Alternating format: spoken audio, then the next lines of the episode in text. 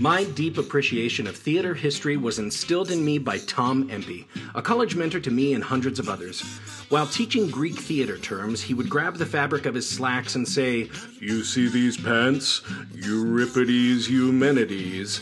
Making light of content that could be considered rather dry and stuffy while still maintaining respect for the art, which is what I want to do with this podcast. For each episode, I invite a guest from the many paths my theater career has taken me down. I give my guest no idea what we'll be talking about, but they know we're going to find an outrageous story about theater history and perhaps get a better understanding about why we're still doing it after all these years. So, welcome to Euripides Eumenides, and I am your host, Aaron Odom. Apocalypse, apocalypse. I said, why you wanna show up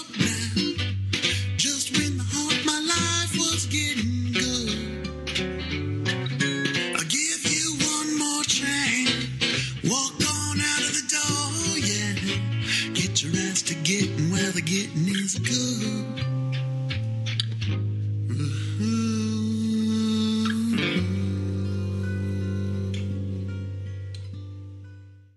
Good morrow, Eumenidites. This is Aaron Odom from Trident Theater in Sheridan, Wyoming, bringing to you another episode of Euripides Eumenides, a theater history podcast. I have some pretty exciting news to share. But before I do, let me say hello to where I'm seeing some new listeners. Hello to my listeners in Chile, and congrats on the super long coastline. And hello to my new listeners in Mexico. I hope you're enjoying the show. Okay, I'm sorry, I can't even I can't even hold it. Okay, for serious though, I can't wait to share this.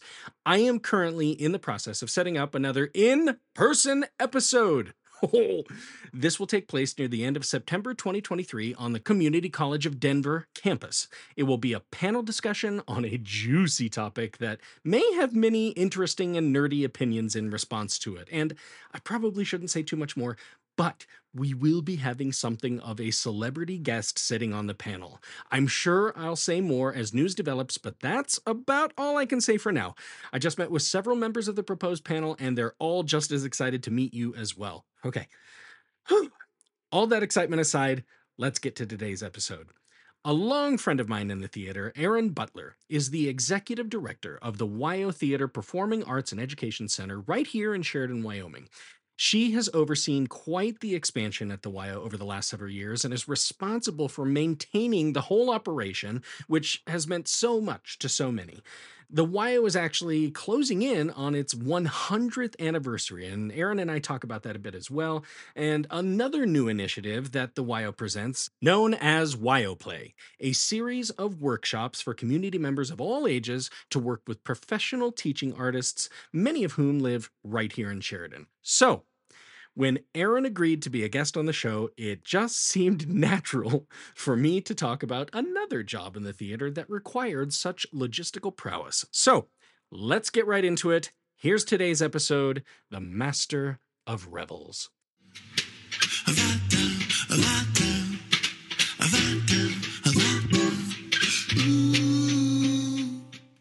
Well, it was rather fortunate that you had some time in your schedule today. So sorry. That's okay. That's okay. I had I had lined up two, and both of you went, "Wait, I've got something," and I went, "Okay." But fortunately, um, I had this really well planned out, and really thought out. But uh, hey, Erin, good to see you again. You too, always. Like I always think about the, uh, you know, uh, it's always the network of people around you that you know helps you find the next project or whatever. And I'm like, I think I've known you and Sheridan longer than I've known most people, and that's that's surprising to me, but also that's cool. That's cool that we haven't chased each other We're off. Well, and the story of meeting you, I still remember this. Uh-oh. I've told you this, Okay. maybe, but this has been a long time, so perhaps you don't remember this story. The Uh, first time I met you was in high school. oh, nope. Don't remember at a speech and debate. Oh, there it is. Yep. Because because legitimately, you were like the guy. Like all the speech and debate kids were like, "Oh my gosh, there's Aaron." it was like it was like a thing and i remember distinctly we, i was in rehearsal here at the yo and you came in it was like when you'd first moved here Oh, yeah. it was like weirdly starstruck i don't feel like i should tell you this but i'm telling you it now And I was like, oh my god, it's Aaron. Remember? He's the guy from the speech and debate. He was so good. He's here right now. Uh, my fans, spread the word. I was at one time legendary. Still is. But that was so, I don't know. I, it, I, I just always think about that because it was like so Wow. funny, and I was just like yeah. so What excited. do I do? Do I do I curtsy? A little bit. I know. I know. It's like sort of like like like? It's Uh, no, I, I don't remember that. But that's that's a wonderful It's story. been many years. I love that It's story been now. many many years. As you've already said, we've known each other a long. Yeah, yeah. But you have been in this position as the executive director of the YO Performing Arts and Education Center. And that's a new title for me too, Yeah. because for a long time it was the YO. And and speaking of that, you have this really cool event coming up about the building. Yeah. The 100th anniversary Mhm. of like the creation of the building, which originally was the Lotus Theater, which was this really cool vaudeville theater for a number of years. Then it became a movie house. My fans and listeners, uh, this is where uh, Trident Theater did the classic horror film showcase. I can't remember what we called it, but uh, we only did it that one time. And Butler and I were kind of the curators of this thing and trying to figure out what movies we were going to do. And somebody fairly influential came in and they said, Hey, are you going to do Psycho? And we're like, well, we thought that might be a little far back. We kind of wanted to catch a, you know a younger audience. He's like, oh, that's too bad because I remember coming to this here in this theater. My parents brought me to it mm-hmm. when I was ten. Yes. Right. it scared the crap out of him. Yeah, absolutely. Uh-huh. I'm sure it did. I'm sure it did. I'm sure he didn't shower for weeks. I but think he left crying. I think that's the thing. I think that was what happened. He's like, "This is my memory of the YO." Oh, see, no, no, that's awesome. But yeah, uh, so so 100 years. Uh-huh. That's huge. That's wild. huge. Isn't it crazy? And it's been the YO for what now? 35? Well, even longer because in the 40s, they, whatever it was called at that point, at one point it was called the Western Place for Western People, which is like my favorite title ever. Um, because they thought they would like attract the dudes from the dude ranches. Oh my God. Yeah, so they had the women dress up in these cute little, you know, like Mhm. Western clothes, and they called it this thing. Anyway, in the 40s, they had a competition to name the theater. Yeah. And some really imaginative person came up with, you know, the YO. Can you imagine? And so that that's how it became the YO. That's the YO. Yeah. Oh my God. That's, That's funny. funny. I never knew that story. Yeah, I never knew that. it's story. it's That's amazing funny. to me. I'm like, well, sometimes we love ourselves too much here in Wyoming. Yep. Yep. A little bit. But this is such a cool venue, though. It, so uh, technically, it's a roadhouse. Mhm. Uh, but there are a lot of uh, local events that go on. Uh, the YO produces a number of things. Like this whole YO Play initiative that uh, was started recently has just taken off like a wildfire.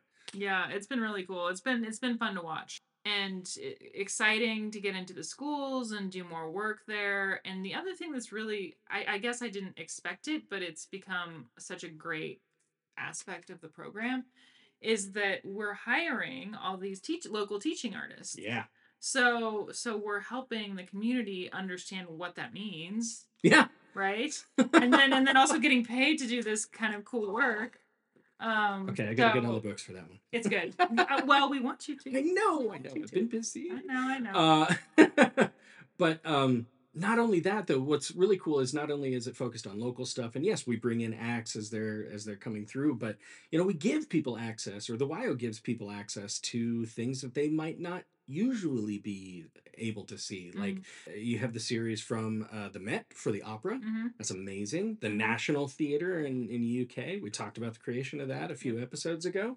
But yeah, I just think that's that's amazing. So what would you say you're interested in looking for the YO's future? Oh boy. Well, I hope we're still here. now, COVID, yeah. we kind of put that in doubt for a lot of theaters It did. across the the country and the, Mm-hmm. world. Um. Well, I don't know. I mean, the, you know, the mission and the vision has always sort of been the same in that we're we we simply exist to support our community and to like help enrich the the arts area. So, so certainly that. Yeah, yeah. Just keep it going. keep right? going. I, Just honestly, going. I think Yeah. that's one hundred Yeah. I'm like Just we're let's- still here and we're still doing Mhm. things. But what's kind of cool is like you'll take you'll take not necessarily risks, but you go maybe we can open this up to other people. Mhm. You know, I've I've known people in this town who have lived there their whole lives and they've never been here yet. I know, isn't it weird? That is so that's wild to me. I'm like, there's Yeah. and and and it's for a number of stupid reasons. Right. You know, I mean, they're like, well, I don't know how to go about getting tickets, or I actually had somebody tell me once, I don't know what to wear. what? Yeah. like, just don't come nude. Yeah, right. We'll, we'll work on it other than that, you know? Actually, the one series that we that you do every year, the the Western film series, Yeah. has to be one of my favorite things just for the people watching. Oh my god, for sure. Oh my god, because that is the event where it's like, oh my god, they're showing Red River. Yeah. Well, I got to get the big cowboy hat. Of course. Gonna dust that one off, and Yes. I got to wear my church clothes, Yeah, yeah. and I'm going to town to watch a movie, Oh, and that's you gonna. I'm getting off the ranch for the one day a month that I'm allowed, Mm-hmm. and going into watch a show. Yeah, you're not wrong. and here I am with you know my flat bill cap and my Right. sneakers, and I'm like, "Oh, okay, we're just all watching a movie. Yeah, that's a fascinating series too. People just freaking love it. It's so interesting. Yeah, yeah. And what's funny is like they're all classic, Yeah. but some of them you're, you're starting to go. "D- Whoever thought that was a classic? I'm kidding. I'm kidding. No, no, but you're it's great. Yeah. There, there have been a few. I'm like, oh, we showed that. Okay. wow. Okay. Cool. Well, awesome. And you've been in this position for how many years now as executive director? So interesting. Uh, This is my eighth season. Yeah. Yeah. Whew. So longer than I expected. Yeah. Well, that's In a good great. way. Yeah. Yeah. It's good. Yeah. And you've seen it through some major changes. I mean, it is now expanded to cover most of a city block at this point. So that's pretty cool. That's really cool. It's it is. It's it's super rewarding and it's so fun Yeah. most of the time. well, yeah. Okay. Well, that's interesting. Well, Erin, thanks again for being on this. And, uh, well, uh, I brought you here for a reason. and I usually like to start these with a question of my guest. And since we just talked about you being in this position for now eight seasons, I will ask this uh-uh. Is there any job in the theater you haven't done or would like to do again? Ooh, probably I mean, your your background is primarily tech correct. and stuff, but you've Yeah. done marketing, you've done Marketing, fundraising, you've yeah. done all kinds of crazy stuff. But you know, you're you've done stage management and, and everything like that. you know, there's things that I do here that like I would am surprised that I have to do on occasion. Uh, the toilets aren't going to clean themselves. yeah, I cleaned out vomit from the sink not long ago, which was really unpleasant, but that's just something that happens. Yep. Um, I guess I've never run sound. Oh, I've never run sound. I mean, to any real Yeah. degree. Like I've like stood in front of the soundboard while, you know, the technical director was like, I gotta go to the bathroom. I gotta go stand here. Uh, Press Um, go. Yeah. So I don't I've really never done that. Sound. Yeah. Interesting. Okay. Yeah. Well, today we're going to discuss something of an obscure job Mm. in theater history. Oh my You ready for this? Yeah. I'm excited. In 1347, during the reign of British King Edward III, written into the year's wardrobe budget Mm. is a line including provisions for the procurement of tunics and masks to be used specifically for the Christmas entertainments that were performed in the royal court. Wow. Like just a line in the budget. Yeah. Get the tunic. We and must have these We must have these. We will set aside funds specifically for those. I appreciate th- how thorough they are. Really. That's something I find about about this. Like so much is made out of like a single line or two from one document that you know people much smarter and who get paid much more to do this than I do. Uh, they pour over it and they Mm. they figure things out. Like just a couple episodes ago, we were talking about Thomas Kyd, who was a contemporary of Shakespeare, and it's like we don't have a lot to go on, but we wrote a lot about it. right, right, right, right. We just really wanted to imagine what that was, Yeah. was like.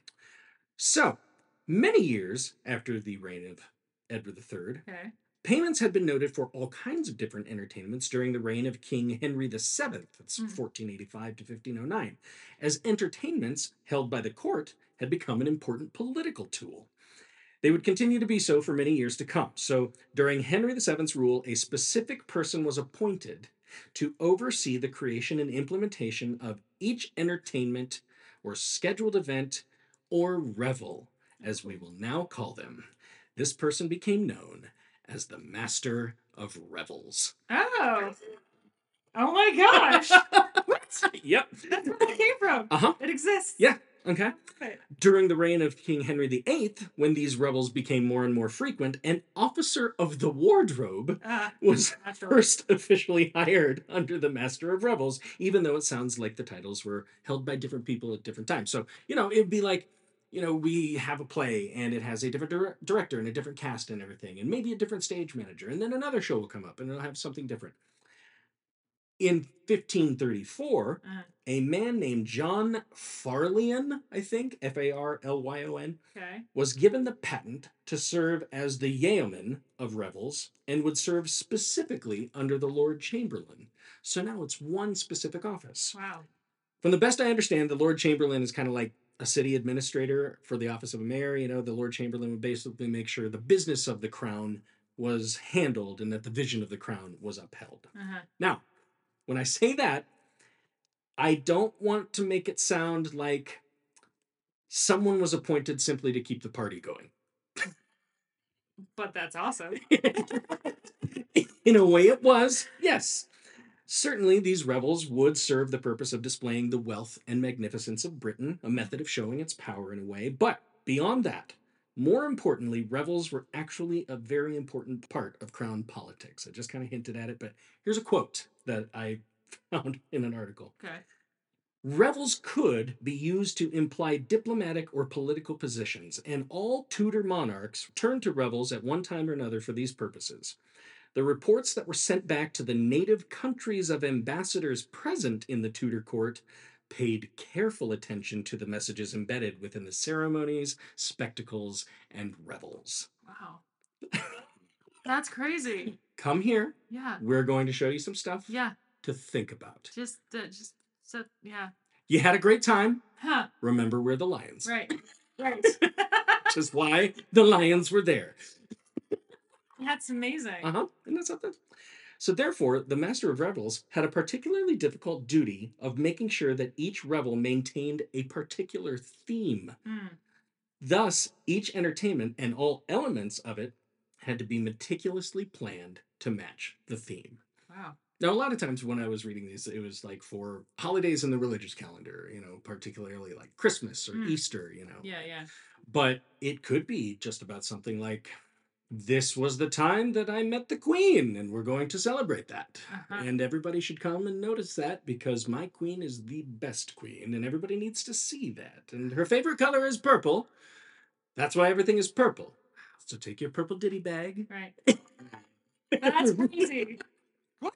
That's so. That's that blows my mind. But see, I mean, that's that's also like you know you've had coordination on stuff like that where Sure. you know I mean okay so um for years it has been called the gala is it still being called the gala now Oh, it's all. No, it's, it's cool. now the premiere. the premiere yes. okay but it is this huge event where it is like the the YO's major fundraiser every year Mhm. and that's a great cool thing you get a really popular well-known musical Mhm. usually and tons of people come to it Yeah. but there's stuff like t-shirts and there are Oh, yeah. flyers Right. and there are giveaways and they all have logos on them and everything so Mhm. it's that hard to Still imagine exists.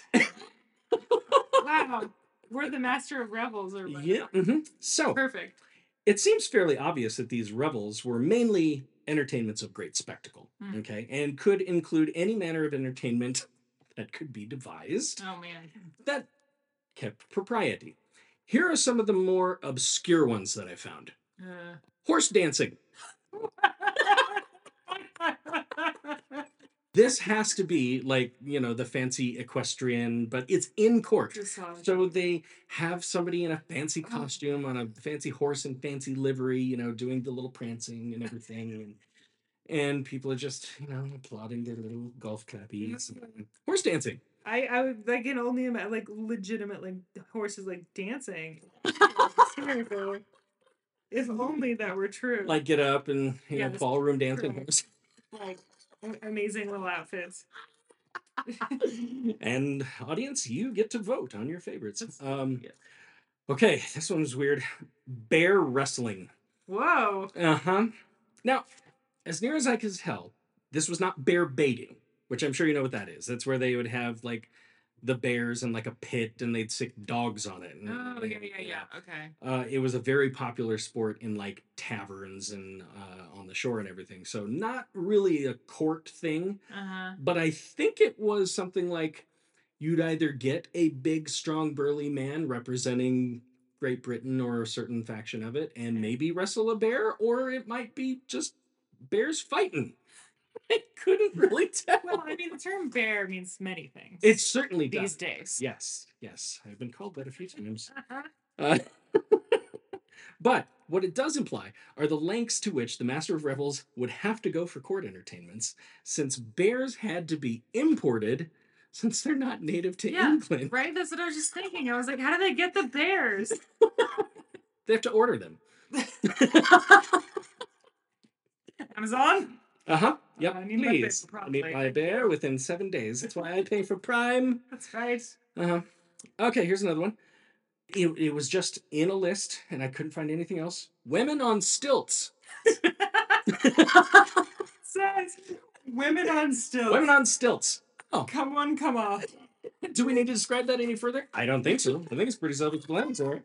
Oh god, women on stilts. We just had our rodeo here last week, and there was a guy on stilts, Oh, and uh, and stilts. and it was a longer parade route than it has been in years past because we have some street construction going on where it usually goes, and I'm like, I don't. I wonder if they really talked to that guy about.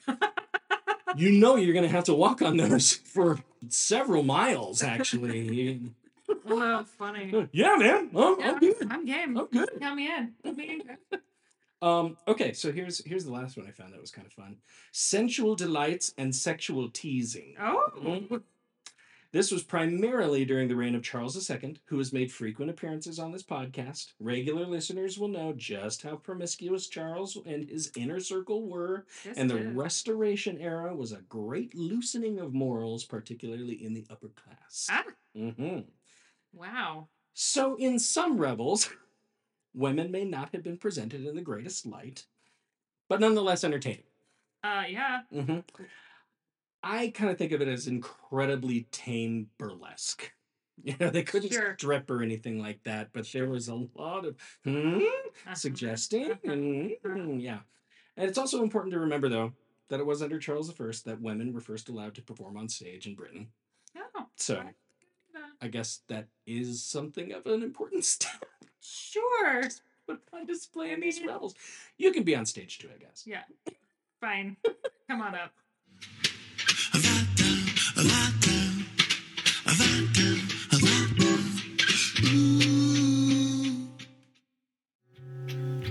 Hey, Eumenidites! I'd like to know if you know of any other revels that you've heard about. It can't all just be horse dancing and women on stilts, right? I mean, look, I know that there was a lot more than that, but I'd love to hear about any other really weird ones. Or, for that matter, if you have any other ideas you'd like to hear as possible topics for the show, reach out to me. The email is trident at tridenttheater.com. You can use the contact us form at tridenttheater.com. You can also follow the Euripides Eumenides or Trident Theater Instagram accounts and drop us a DM there. Can't wait to hear from you. Almost as bad as I can't wait to get back to my discussion with WYO Theater Executive Director Erin Butler and the second half of our discussion on The Master of Revels. So without further ado. So, jumping back a bit in the timeline from Charles II, as the 1500s went on and the Renaissance blossomed, the theater industry grew, and theater became something of a staple in revels. Although it could be argued that it had already been in revels for years, as there were characters playing parts in masks and dances in any way. I mean, we already got the tunics and masks True. present different different characters. In 1581, the Master of Revels was given the authority to license plays not only for royal court performances, but basically also for performance in public. Ooh, Yeah, 1581. 1581. So basically, Huh. because theater had become so prolific by that time, and because any company strove to play at court, like it was the basically the Broadway of its day, that's where everybody wanted to go. Mhm. It became more efficient to have a single person in charge of what could potentially be seen in court. Hmm. So if you're going to put it towards the public, the public really likes it. then there gets to be a buzz about it, then then they're going to bring it to court, right? Oh. So you have to have somebody in charge of everything that's going to be seen Uh-huh. because there might be things that should not be seen in court. Sure. Okay? And I'm not talking about like, you know, did somebody drop trow or anything like that. Right, right, But- right. But you know, it's more like subject matter. Not only that, plays basically had to compete with all the other various acts that were also competing to be seen, Oh. and all of them had to match specific themes, right? So each revel also had a specific time frame. Huh. Okay. Some might be for incredibly powerful guests who've just been invited for a few hours, or it could be that the revel may last for days or even weeks, and invited guests would come in and out as they please. So everybody's trying to get their act into this thing. It seems like it was implied that if it was for a shorter time period, it would be of greater value to the performer Uh-huh. because those were the big people who were coming to see that. People who could just come and go as they please, then they're like, well, somebody might pick me up. But you know, if I'm there for the king's feast and he's invited the king of France Yes. and the king of Spain, then they all might see my act. Yes. You know? Actors never change though. No, Turns they out- don't. turns out.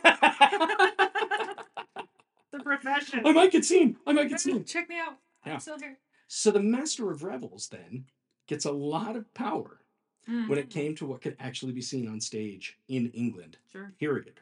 So here's a uh, here's a quote I found from another article. Anyone involved in the production of plays in Elizabethan England, from the playwright to the theater owners, knew that the master of revels was the man to impress and fear. For he auditioned acting troupes, selected the plays they would perform, and controlled the scenery and costumes to be used in each production. Whoa. Whoa, dude. Uh-huh. So one guy over all of it. that. That's it. You do If everything. You uh, you set have the thumbs up or thumbs down on anything in the entertainment industry. That's a lot of power. That is a lot of power. Wow. Mm-hmm. I just think about the time though. Like you know, everybody's got to play. Oh yeah. I mean, I it has always been a challenge for me to just sit down and read something. You know, I'll sit down and read a play and I'll put it down after 10 minutes and come back to it like three days later and read another 10 pages and I go, oh, I forgot what it, you know. If I would just sit down, it takes, you know, two hours to perform the thing. It would take you maybe an hour and a half to read it. I can't do that. No.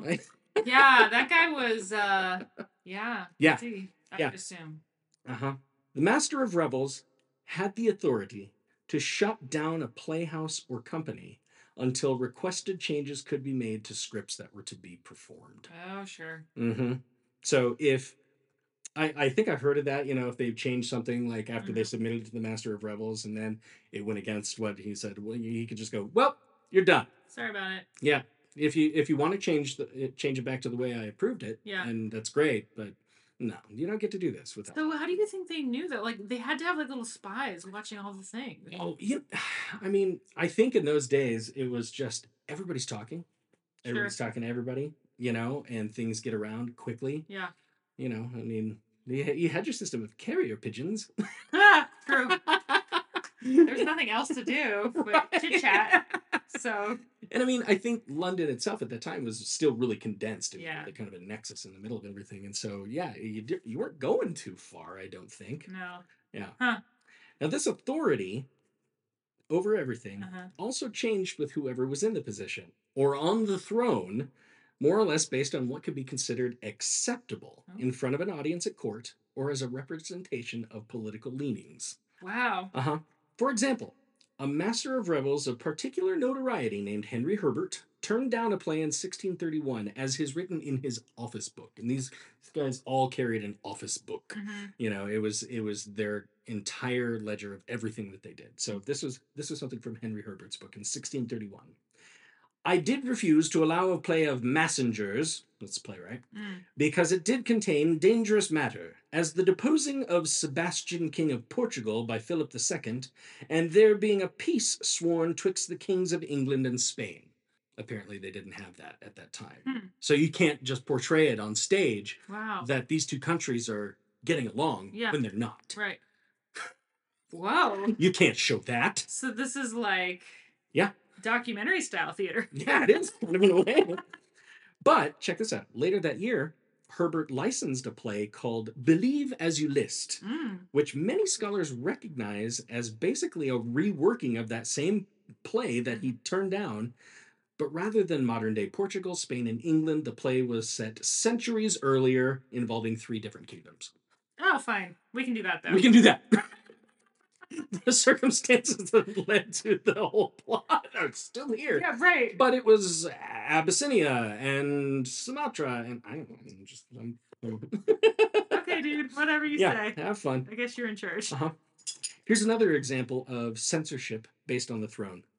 It was partially because of all the religious strife from Henry VIII to Mary I to Elizabeth I that Elizabeth declared the following For instruction to every one of her officers, that they permit no plays to be played wherein either matters of religion or governance of the estate of the commonwealth shall be handled or treated, Mm. being no meet matters to be written or treated upon but by men of authority, Mm. learning and wisdom, nor to be handled before any audience but of grave and discreet persons.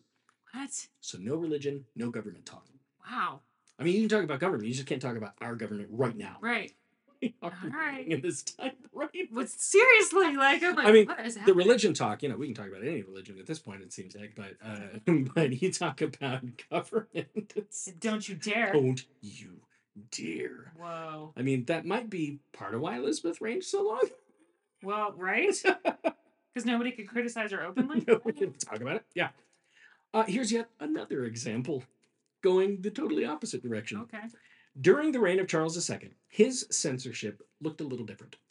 Listeners of my pilot episode, The Consequences of the Interregnum, are a little more familiar with Charles' governance. Mm. But as you may recall, his reign was known as a restoration, as it restored the king to the throne after a civil war and 11 years without a king. Mhm. So, naturally, in order to restore the morale of the people, Charles demanded that revels mentioned no talk of treason, no criticism of the king or the throne, and absolutely no mention of the Puritans. What? Don't talk about it. Don't talk about Don't anything talk- at all. Ever. They they were here. They were really jerks. uh, I mean, you know, they basically forced Charles into exile. They dethroned his father and had his father executed. Yeah. So yeah, we don't want to talk about that. We don't want to talk about that.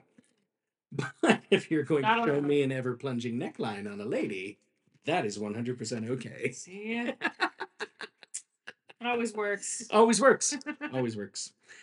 So, while the Master of Revels had a lot of power and a lot of censorship authority, there was a lot of potential to lose that power.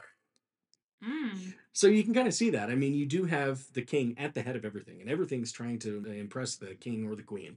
So remember, uh, I said earlier that the Master of Revels reported directly to the Lord Chamberlain. You know, the kind of the the the guy, the business office. Yeah, yeah, yeah. Right. Many men who held the office of Lord Chamberlain would often let their subordinates know that if the king was displeased with their work, they could be let go, and would often suggest that if the affront was too great, the Master of revels could be executed. Oh, damn. Whoa. What? I don't think it was anywhere in official policy anywhere. Just a now you know. Did they do it? I couldn't find any evidence of that ever happening uh, in Britain. I think I heard some suggestion that when they had Master of Revels in Ireland, they might have had a couple of them. Oh, shit. But was that? But, but, Whoa. yeah. yeah, and but uh, but yeah, like I said, I don't think it ever was really happening. It was just the threat was there. Sure. You know, is is like that that one threat from your parents that if you ever do such and such, Right. this will be the We thing. will you're like you. Oh, you'll be dead. You should try that with your kids. That sounds great. That sounds great. I feel like they might respond well. I got to go record this episode. If anything happens, you die. the end. yeah, okay. Now, this also meant that the Master of Revels was tasked with making sure that a revel was entertaining throughout, particularly to the monarchs. So, no mm-hmm. dead spots at all. Oh my god. Keep it going. Yeah. Keep it high. Wow. Thus, the Master of Revels would often have to have a variety of acts on deck, ready to go Jeez. at any time, all still pertinent to the theme, and at the slightest hint of disinterest from the king or queen, or even the distinguished guests, an act would be removed, incidental music would instantly play, and a new act would come on. Jeez. How do you know? Like what? What is the sign that Oh. someone's like not having a Oh, good time? oh, this is great. This is great. Not all acts did get to perform, but nonetheless, they would all get paid, even if they didn't perform. And it was something of a system under Charles Charles II. If the king yawned three times, Uh-huh. the master of revels would be relieved of duty. Oh my gosh! Three times. Three That's times. the magic number. Hopefully, he had a good sleep. Whoa! I hope he knew that rule. No idea. He He's didn't just care. like just- yawning. Yeah, just like, Like, "Ah, mm, oh great, we need another one. particularly busy uh, fox hunt today. Lots of sun. Jeez. So yeah, um, uh, as I said, I kind of wrote, wrote it over it, but um, think about that. You're an act getting to go on, like you've gotten to the the court, and if the revel ends before you get to go on, you're not seen. Oh, but right. They still got paid. I heard that part and I was like, I don't think that's what we would do. well, that's where the term "break a leg" comes from. Like in vaudeville, you know, if you broke the leg line, then you got paid. Yeah, right. So that's why they say, "I hope you break a leg tonight." yeah. you know but yeah apparently it was so important just to have those lined up that they were just willing to pay for it Amazing. i know right People loved art so much back then that they just paid for it without even needing to see it. And you what a time what a time Take me back. Like, I don't want to be the guy who is the revelry. oh i was gonna say as the executive director like It sounds stressful. you're kind of writing the checks and everything Uh, so this role of master of the revels really saw the height of its strength during the reigns of elizabeth i and her successor james i when the puritans started growing in number before the english civil war that i talked about theatrical activity was discouraged even more and more and through the interregnum it was abolished completely. So no theater then. Hmm. and up until the puritan takeover the master of revels still had its censorship duties because of course they did when the puritans were coming up. Yeah, we don't we talk we don't talk about those guys though, right?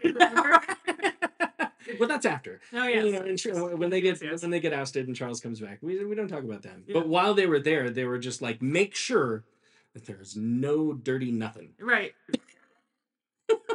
oh I know, I I'm certain I have people who listen to this show and sometimes go, that is not what how that worked. That is not what happened. I'm like, look, I'm not a historian. right. I'm a theater enthusiast. Sure. I just like these stories. Yeah. And everything I found here, I found on the internet. So, so it's like, it's out there. Context, maybe we can add some. Uh, But it was the thing about the Puritans that they were trying to purify England Right. of any Catholic practice. Uh-huh. Any little slight could be considered, oh, that's Catholic, or or that that leans Catholic. I, I I'm not I'm not for that. No, thank Huh. you. So, when Charles II took the throne in 1660, I think, uh, the Master of Revels obviously became very important again. And as I suggested before, the censorship duties were a very important part of the job. Mm. Don't talk about the Puritans, Mhm. no criticism of the king or the throne, Right. and make sure it's fun. Most importantly, fun. Fun. because that's that's what the that's what the people in the restoration liked oh my god i described it on an episode once where the restoration audiences are all these incredibly wealthy fancy people Uh-huh. and they're in their best clothes but they are the people who will just come to a show to be seen Sure. and talk to each other loudly during performance Ugh, so rude. and the lights were on during the whole thing Terrible. so they're just sitting there, you know, like watching the show, and they're like, "We were going to have dinner then tomorrow night. Yes, yes. No, shut up. I'm having a flirt with this girl next to me. You know, I mean, Oh my god, how annoying. and you're on stage just Right. going, "I'm getting paid. I'm getting paid." Fine. Wow. Wow. Now, the censorship duties became pretty much the sole purpose of the job throughout most of the 1700s. The- again, the Puritans came kind of into power, and, and in 1737, the Licensing Act was passed, Hmm. Which was essentially an act Hmm. to prevent anything provocative from being seen on a stage, in a theater, or in written works at all. They're like, Wow. don't do it. It's improper. Who, de- who decided? Who was who's the I, I think you just this, this this might be one of those times when you just have a lot of people who gasp and clutch, clutch their pearls Sure. a lot you know Mhm. it doesn't really matter like if a, if the breeze blows a girl's skirt up it's shocking and Yeah, it never happened and let's pass laws you know wow. so yeah that was kind of kind of the thing and uh, Huh. what ended up happening this is kind of interesting because years ago you directed cabaret True. all this prurient content ended up only being seen in private clubs. Aha! Yeah. So it's not it's not official. It's not for No, general consumption. You have to be a member of the Yes, yes, club. yes, yes. yes. Ah, smart. Then you get to see the girls and all of their naughty clothes. Anyway. Only 13 Masters of the Revels officially worked under the crown. 13? 13. Whoa. Yeah. Last one was appointed in 1744 and ran through 1786. Wow. Yeah. They had a long stint. A lot of them had a so. long stint. I mean, the first one being appointed, what, like 1581 or something like that? In 1544, the official crown title. And I think in 1581, they finally got all the titles to censor things and everything. But yeah.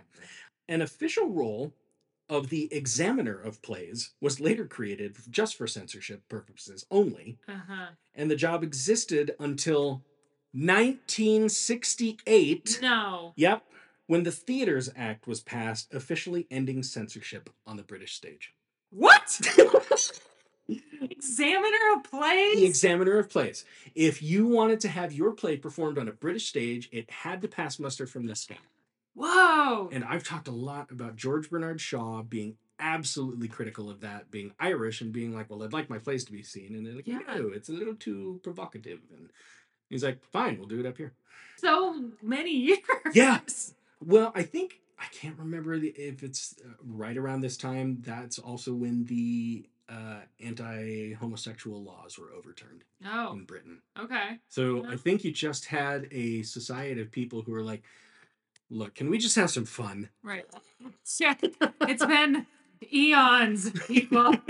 Good lord. And I mean, you know, Stonewall right around that. Yeah. time. Yeah, yeah. yeah. Amazing. And that, Erin, is the brief story of the role of the Master of the Revels. I love it. Master of the Revels.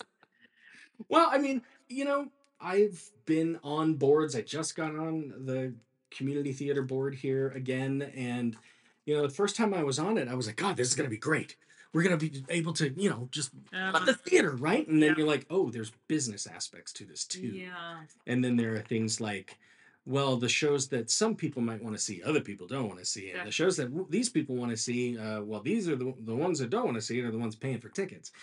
Uh, so a lot of that stuff has to be taken into consideration. So, of course, when uh, I said, hey, Erin Butler, would you like to come on the show and do a podcast? You're like, yeah. I went, Master of Revels. We'll talk about that. I love it. I'm so happy to know that. And that's something. Yes. Like, just Women on stilts. I'm like never gonna women on that. stilts and horse dancing. Horse dancing. Oh my god. All right, awesome. One of the horses has a broken leg. Well, we have the women on stilts, right? I had we dodged that bullet.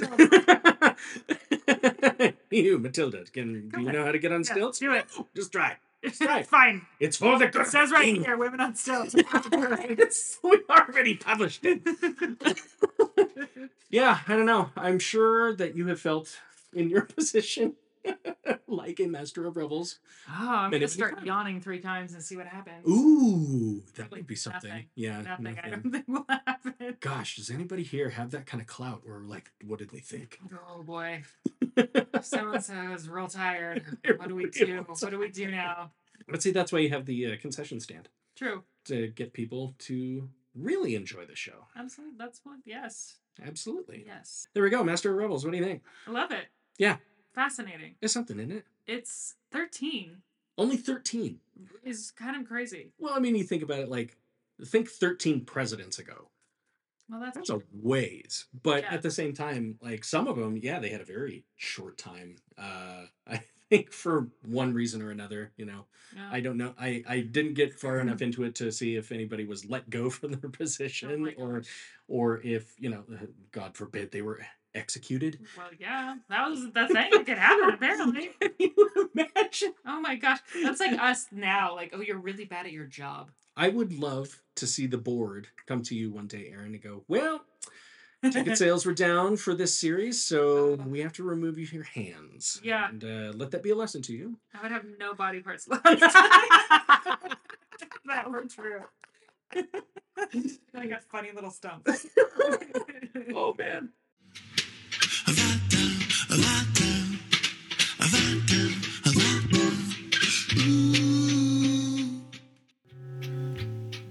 What do you think, Eumenidites? Think you could have been a master of revels? Sounds like there was a lot of power in the position, but an equal amount of anxiety. Nonetheless, I'm just glad everyone had a good time. My many thanks go out to Erin Butler, who has long been a fan of mine and the show, and I have to give her thanks for the many times she supported the show by allowing Euripides Eumenides to be recorded on site at the WYO. Plus, our first in person episode was recorded there, and I'm so excited to get another one out to you shortly. In any case, this is Aaron Odom from Trident Theater signing off for another episode of Euripides Eumenides, a theater history podcast. A new episode will be in your ears in another two weeks, and I will see you at intermission. Ooh.